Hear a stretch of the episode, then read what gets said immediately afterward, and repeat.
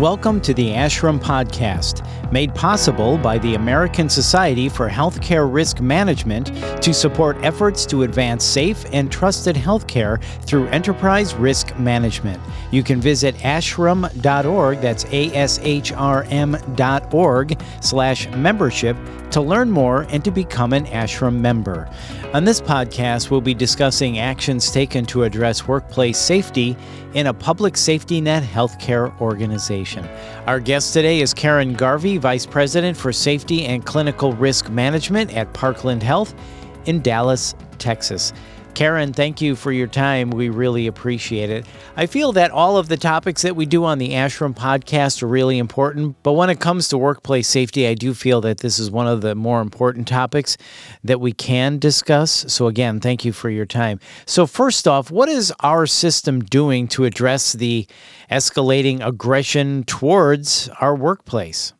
Thank you, Bill. It's great to be here today, and I really appreciate the time to be able to talk about this pretty serious subject. Workplace violence has been around for many, many decades. In fact, many folks on the line may have been subject to it themselves. But the COVID pandemic has really escalated and brought this to the public forum where people are now seeing the violence inflicted upon our healthcare workers.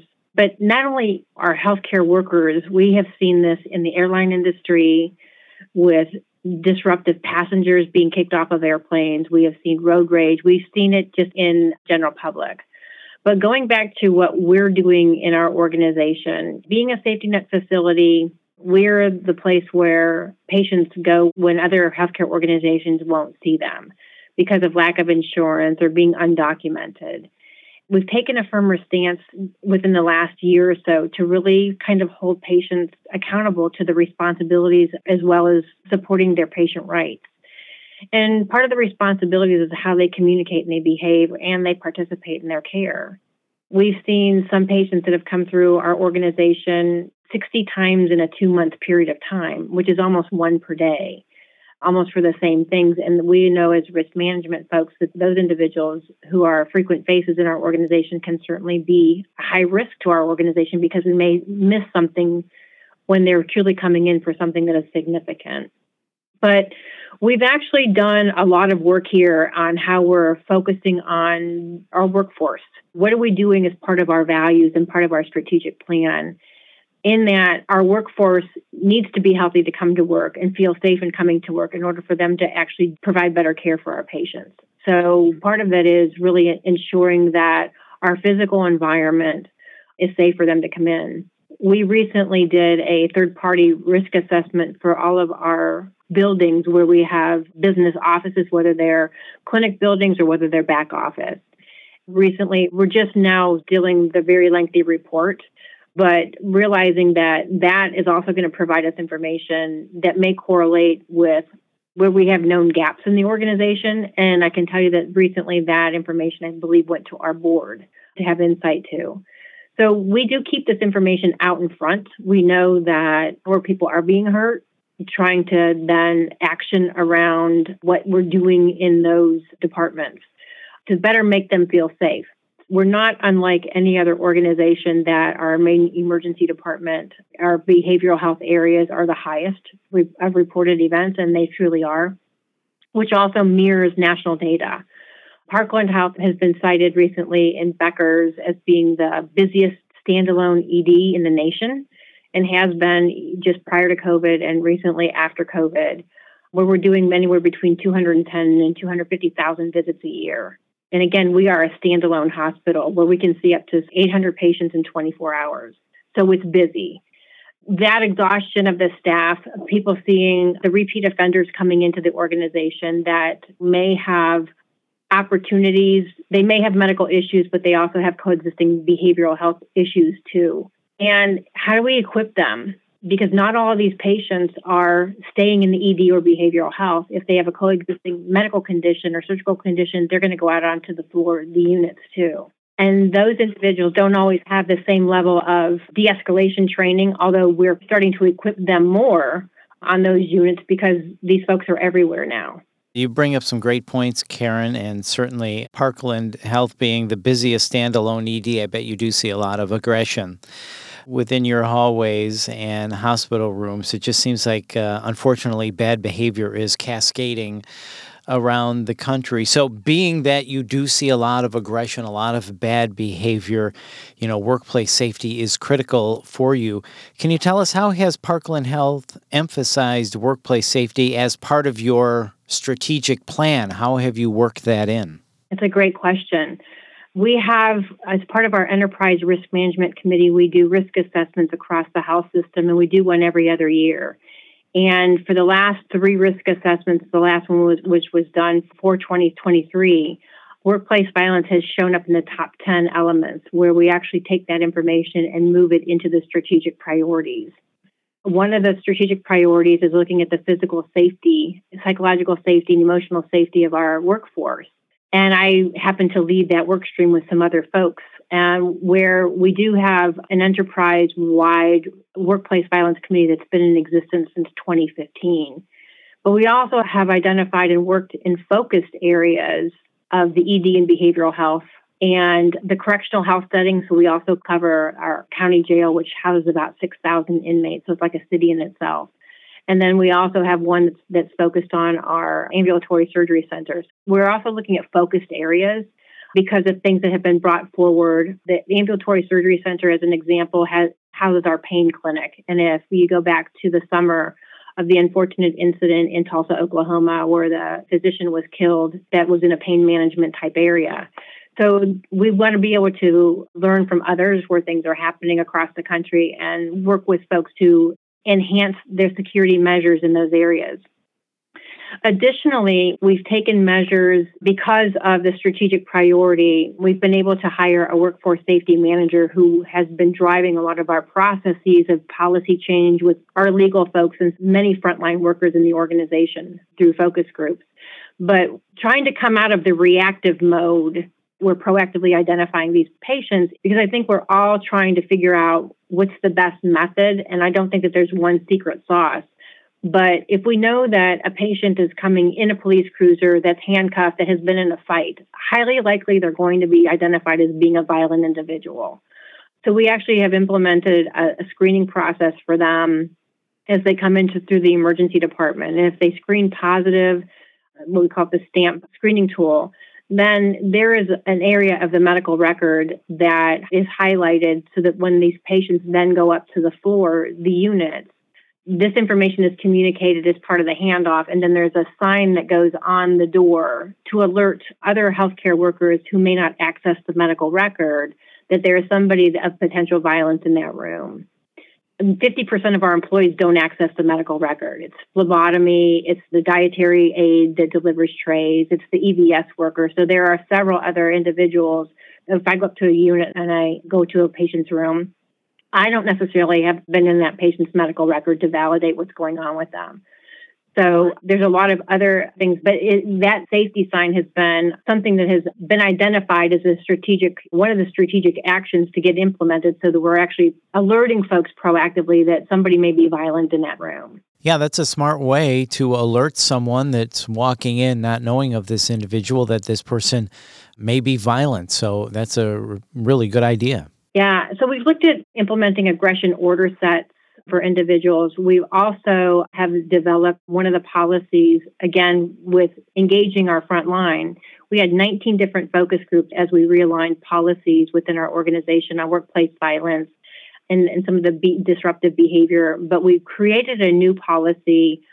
It was called Preserving the Environment of Care. And what this does is it allows leaders and staff to escalate concerns of patient behavior even after they've tried to de escalate the patient. And we're seeing aggression in person, verbally, physically, through the electronic messaging, through MyChart, as an example, through event reports, workplace violence reports, police reports. So we actually collate a lot of this information when somebody brings a case forward to us. And we evaluate the case. So we, as a public safety net institution, have changed our philosophy where we will not discharge anybody from the system. We have changed the philosophy in that we will discharge you if you don't abide by patient responsibilities, as I had mentioned, in being a participant in their care, but also being respectful to the individuals who are providing that care. We launched those policies in November. And every month we send out behavior letters giving them the expectations of how they are to behave.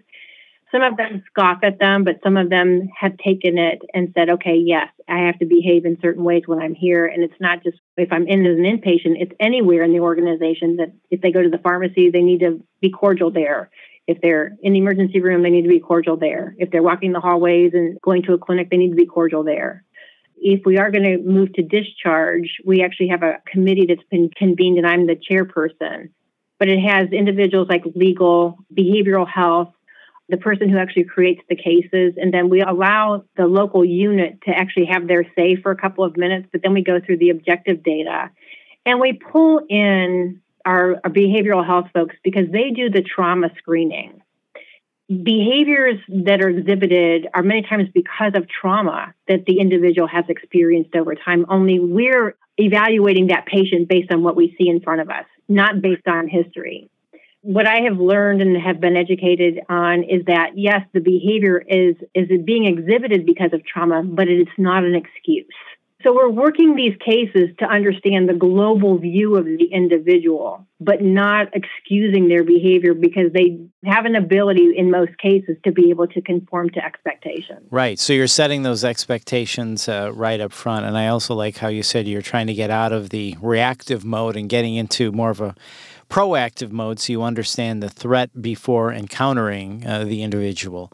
So you also mentioned learning as well from others as well to put these policies into place. Can you talk about engaging the frontline and middle management, how you engaged with them, listened to them to put this policy in place and the process development of that?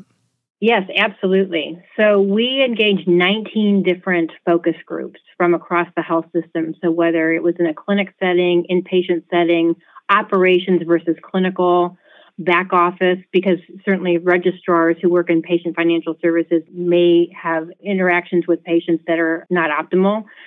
We had an opportunity last spring to go to our CMS folks because it was a high utilizer of our services and the patient kind of wanted to live here. So we put together a timeline. And again, being a safety net organization, we ran out of opportunities and we needed help. We presented the case. The CMS folks gave us guidance back, and we took that guidance and we went and implemented it. So we actually reached out to them, letting them know that yes, we are the safety net hospital, but we are also taking a stance on violence in our organization. And we would like to let you know that we are going to be terminating patients from our system if they are not abiding by the expectations and have an ability to do so. And they said, you know what? We can't read your policy. We can't give you guidance, but we understand and go forth. We have since terminated three patients from our system. Now, we give them plenty of warning and the process as it goes through our committee to review, our Preserving the Environment and Care Committee to review, and ultimately the outcome of that meeting is sent to our Chief Medical Officer and Chief Nursing Executive to actually weigh in. And the Chief Medical Officer is actually the person who, if he supports it, he will write the discharge order. And he works with the physicians involved.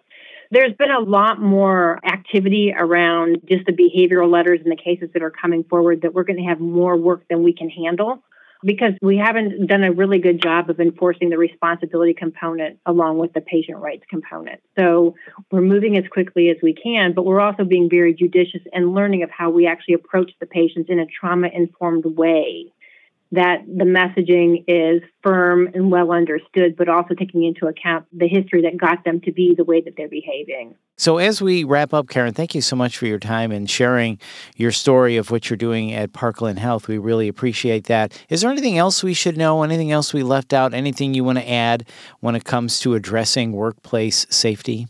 I think that the one thing is that it's so important to focus on our workforce, our employees, and really take care of them they know that they're feeling protected and secure and know that people will support them, I think that they will go the extra mile on what they need to do to take care of our patients. I think that is really well said. Make sure you focus on the workforce and make sure that they know that you are taking care of them and that they're feeling protected and secure and that people will support them. I think that's very well said and a good message for all of us. So thank you so much, Karen. We really appreciate your time today and all the good work that you're doing there at Parkland Health. So uh, thank you again. We appreciate it. Thank you so much, Bill. I appreciate it. And once again, that's Karen Garvey. And for more information, please visit jointcommission.org. The ASHRM podcast has been made possible by the American Society for Healthcare Risk Management to support efforts to advance safe and trusted healthcare through enterprise risk management. You can visit ashrm.org slash membership to learn more and to become an ASHRM member. And if you found this podcast helpful, please share it on your social channels and check out the full podcast library for topics of interest to you. I'm Bill Klaproth. Thanks for listening.